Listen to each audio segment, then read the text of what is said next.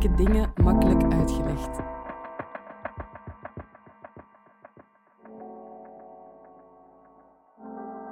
Dit is de podcast van Moeilijke Dingen Makkelijk Uitgelegd. Wie de wereld wil verbeteren, moet wel begrijpen hoe die werkt. Daarom laten we in Moeilijke Dingen Makkelijk Uitgelegd een expert 10 minuten aan het woord om een complex onderwerp uit te leggen. Deze keer vertelt Don Pantsou welke sporen van het koloniale verleden we kunnen terugvinden in het Brusselse straatbeeld.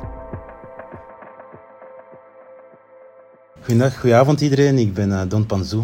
Sommigen kennen mij als Moussa. Uh, Moussa is mijn uh, bekeerlingsnaam die ik sinds zeven jaar draag. dus zoals jullie weten of kunnen verstaan, ik ben, ben ook moslim, ik ben islamitisch. ik ben ook een nieuwe Brusselaar.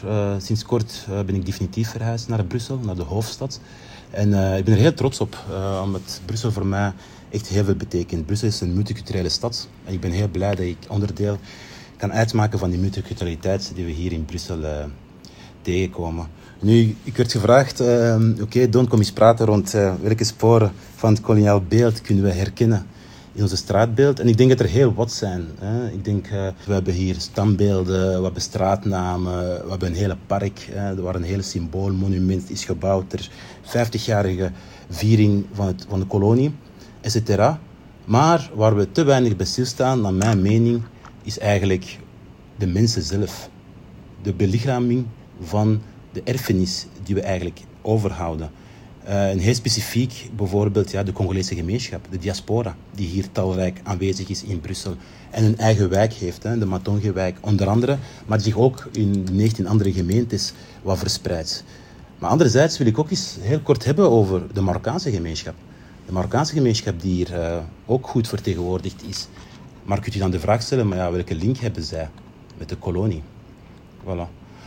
Heel concreet, om toch een antwoord te geven op jullie vraag. Uh, um, er zijn voor mij twee belangrijke beelden hier in Brussel. Uh, naast, de, naast de andere straatnamen en symbolen die er zijn. Maar het eerste beeld is het beeld van Leopold II op de troon, de troonplaats. Uh, waar Leopold II heel fier eigenlijk zit op zijn paard. kijkend naar rechts van hem Matonge. En eigenlijk als koning des bouwheer daar triomfeert op zijn paard. Waarom blijft dat beeld me bij? Omdat sinds ik klein ben, uh, ja, niks anders, ja, het altijd mijn blik heeft, op, uh, heeft gevangen. Eigenlijk. Uh, wanneer ik dat passeerde, ik heb me ook als kind, als 12-jarige, 11-jarige kind, heb ik ook de vraag aan mijn ouders gesteld van ja, maar papa, mama, waarom staat hij daar? wat gebeurt er? Allee, waarom? En, maar anderzijds was het ook een beetje beangstigend, want dat beeld is een heel groot beeld. Hè? Dat is een beeld dat op mensenformaat gemaakt is, denk ik dan. En die heel hoog staat en waar we allemaal naar boven naartoe kijken. En, ze, en, zeker, en dan nog is de dimensie al wetend van ja, die man heeft niet al te goede dingen gedaan in het land van herkomst van waar ik kom. Uh, al die aspecten bracht wel een zekere angst met zich mee. Maar wat ik eigenlijk kerst van de taart vond, was gewoonweg de plaats waar die stond. Recht tegenover Matonge. Een wijk dat ik sinds mijn zes jaar uh, maandelijks minstens één keer naartoe ga. Hij waakt daarover. Hij waakt eigenlijk over bij wijze van spreken, zijn kinderen. Voilà. Dat is een beeld dat me heel hard is bijgebleven. Een andere beeld uh, is die van Godfried van Bouillon. Godfried van Bouillon, van Bouillon, als jullie kennen, als jullie weten, was eigenlijk een kruisvader. Uh, maar wat is de link dan met de, met de Congolese kolonie? Ik denk dat dat de juiste vraag is. Ik denk wanneer men over de kolonie spreekt, dat men moet stoppen om het zo nauw te zien. Congo-België. Nee, ik denk dat dat veel groter, veel groter gegeven is. Hè. En, en uh, dat we het ook zo moeten gaan kijken. En het standbeeld van Godfried van Bouillon vertegenwoordigt dat.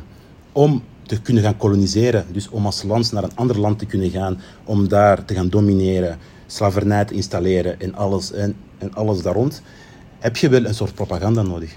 Heb je iets nodig. Een argument om het te kunnen rechtvaardigen, om het te kunnen doen. En in het begin, van de, in het begin bij Leopold II, zijn grootste argument was eigenlijk de strijd tegenover de mensen van Zanzibar eigenlijk de Arabische slavenhandelaars, waar heel hard en heel veel is over geschreven geweest. Zij werden afgeschilderd eigenlijk als de grootste, als de grootste vijand van uh, de niet geciviliseerde Congolezen. En als de Belgen daarin naartoe gingen, OW, die gingen overnemen en Afrika ging eindigen in een islamitische kalifaat. Dat was een beetje de angst dat er werd meegegeven in de propagandas en dergelijke. En het standbeeld van Godfried van Bouillon belichamelijkt het, dit voor mij. Hij is daar gepositioneerd, al wetend dat Godfried eigenlijk een kruisvader was en in Jeruzalem is geweest. En onder zijn beman eigenlijk 40.000 mensen zijn gesneuveld. 40.000 mensen, waaronder heel veel moslims, heel veel joden en heel veel christenen. Maar ook hij krijgt een plaats op een sokkel, boven kijkend over Brussel. En passeren wij allemaal daar naartoe. Waarom, praat, waarom vind ik hem interessant, ehm, interessant persoon? Omdat ik zelf moslim ben. En als Belg met Congolese roots, die nog eens islamitisch is, is dat soms dat intergenerationele, hoe moet ik dat zeggen, dat, ja, het feit, al die lagen komen ineens kijken bij mij, wanneer ik in Brussel rondloop. Dus een, los van die beelden zijn er ook heel wat straatnamen vernoemd naar ontdekkingsreizigers of oorlogshelden. Maar dan moet je de vraag stellen, oké, maar welk oorlog dan? Van welk oorlog? Want een kolonisatie is niet per se dat er oorlog tussen twee landen waren, nee. Maar men spreekt over oorlogshelden, helden die officiers, luitenanten, etc., legermensen waren, die eigenlijk de Congolees heeft gered van de Arabische invasie. En, en die mensen worden als helden naar voren geschoven. Mensen die eigenlijk ook miljoenen of duizenden mensen hebben vermoord.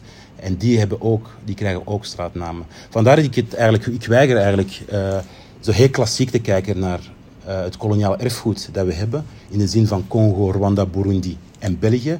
Ik denk dat het veel meer vlakken heeft, veel meer raakvlakken heeft, etc. Waarom, waarom wil ik dat specifiek aanhalen? Omdat ik het interessant vind om te zien de samenstelling van Brussel tegenwoordig naar migratie. Een interessant weetje bijvoorbeeld is dat Brussel voor de jaren 60 er bijna quasi geen Congolezen in Brussel aanwezig waren. De enkelingen, enkelingen die hier waren, kwamen hier omwille van educatie, dus omwille van uh, om, om te studeren gewoonweg. Altijd met achterliggende gedachten van ja, ik ga ooit terugkeren naar Congo om daar iets te gaan betekenen. En, en België heeft het ook heel, heel lang zo gehouden. Ook na de grote crisissen hier in België. Na de ramp uh, in, in 96, uh, 56, als ik me niet vergis, in Italië. Ehm, nee, sorry, in het zuiden van België, in de mijnen, waar, de Italianen, waar 200 Italianen zijn gestorven. Toen België nood had aan extra werkkracht en Italië wou ze niet leveren. In die periode had België wel een kolonie. Je had heel makkelijk eigenlijk kunnen teruggrijpen naar zijn kolonie en zeggen van ja, kijk, we gaan wat Congolezen laten overkomen. En toch heeft België dat niet gedaan. België koos er niet voor. Enerzijds omdat ja, niemand wou hier zwarte mensen in het straatbeeld hebben. En anderzijds, ja, die moesten wel uh, hun, het moreel goed houden in Congo. Dus koos men voor een makkelijkere weg en dat was de Marokkaanse gemeenschap en de Turkse gemeenschap. In 1964 waren er minder dan 100 Marokkanen in, in, uh, of mensen van Marokkaanse herkomst hier uh, in Brussel. Vandaag is dat de tweede grootste gemeenschap na de gemeenschap van mensen van Belgische herkomst. En ik vermoed zelf dat binnen 10, 20 jaar de eerste grootste gemeenschap zijn. Men spreekt vandaag over iets meer dan 160.000 mensen van Marokkaanse herkomst. En dat is een cijfer die alleen maar gaat groeien. Maar daartegenover heb je 30.000 mensen van Congolese herkomst. Dat maakt eigenlijk van die gemeenschap, dus de Congolese diaspora, eigenlijk de tiende gemeenschap, tiende grootste gemeenschap hier in Brussel. De Marokkaanse is de tweede. De link die ik, die ik hier maak is van, ja, het is omwille van koloniaal propaganda, wat ik daar juist ook vertelde in de zin van dat er mensen straatnamen zijn opgezet om eigenlijk de verheerlijking van de strijd tegenover de Arabieren, lees de Mohammedanen, lees de moslims, om die strijd naar voren te schuiven als argumentatie voor civilisatie te gaan brengen elders. Daartegenover heeft men wel gekozen om mensen die een islamitische kader hebben, om hun naar hier te laten komen. Vandaag iets meer als, iets minder als, sorry, als de helft van de, van de Brusselaar heeft roots in Marokko.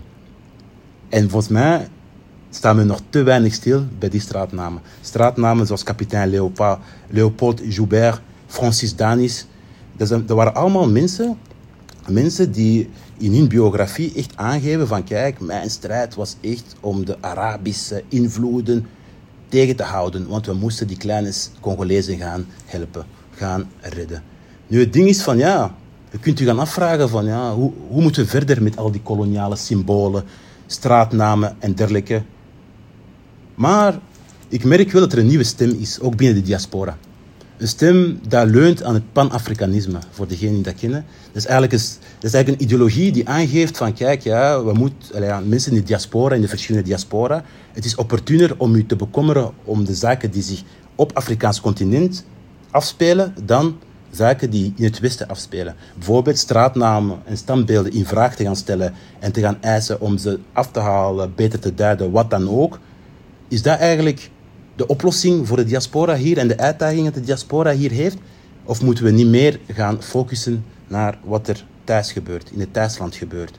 Dat is de vraag die ik eigenlijk heb. Want uiteindelijk het wegnemen van de standbeelden of de straatnamen die ons herinneren aan die slachtingen en al die dingen, is dat iets dat eigenlijk de situatie van de diaspora beter, uit een beter komt? Want van, heel concreet, vandaag bevindt de Congolese diaspora zich voor uitdagingen zoals de arbeidsmarkt. Hè. Heel wat mensen van het Congolese gemeenschap, Burundese en Rwandese gemeenschap zijn hooggeschoold. Hè. Men spreekt over 6 op de 10. Maar daartegenover vinden heel weinig van die mensen eigenlijk een goede job. Een job op niveau van hun. Laat staan de racisme die dagelijks zichtbaar is in onze samenleving en die uitdagingen die komen kijken. Al die zaken zijn eigenlijk prioritaire uh, prioriteitsstrijdpunten dat Pan-Afrikanen eigenlijk naar voren schuiven. Om te zeggen van ja, kijk, ik vind het interessant om te praten over de symbolen en over standbeelden, etc. En ik denk dat er ondertussen heel wat lectuur erover is. Hè. Over het laatste boek van Lucas Katrien krijg je ook een rondleiding. Er zijn heel wat tours te volgen die je allemaal specifiek een context gaan vertellen van een bepaalde beeld, een specifieke beeld, etc. Maar wat ik interessanter vind eigenlijk, is te gaan nagaan de verhalen. De verhalen achter de, het koloniale erfgoed dat we hebben. En de verhalen verzamelen zich, centraliseren zich in de burger, in de Brusselaar. En die moeten we meer gaan, gaan uh, aanhoren. Zodat we kunnen gaan weten wat hun uitdagingen zijn. Zodat we kunnen gaan weten welke plek ze in deze samenleving verdienen en opeisen. En uh, dat we hun beter gaan kennen. Dat we een inclusievere Brussel kunnen gaan. Het punt dat ik ook aanhaalde rond... Uh, rond de islam en dergelijke en de propaganda het koloniaal machine heeft gebruikt. Ik haal dat punt ook aan omdat ik als moslim me ook een beetje geroepen voelt om, daar nog eens de focus op te leggen. Want eigenlijk het, islam, het islamofobische sfeer waarin we lezen is niet iets van gisteren. is iets dat al van in het begin van de kolonie gebruikt is geweest om mensen, om mensen warm te krijgen, om toch te investeren in het koloniaal project. Uh, vandaag zijn er heel wat mensen die eigenlijk kinderen of producten zijn van koloniale, koloniale geschiedenis, België, Congo en breder. En voor die realiteit staat Brussel ook. En ik daag gewoon maar jullie uit om ook daarover na te denken. Voilà.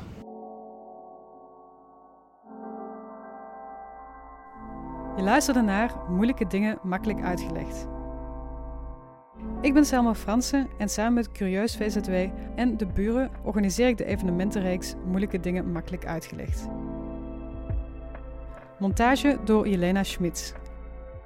Wil je graag reageren of een evenement bijwonen? Kijk dan op de Facebookpagina van Moeilijke Dingen Makkelijk Uitgelegd.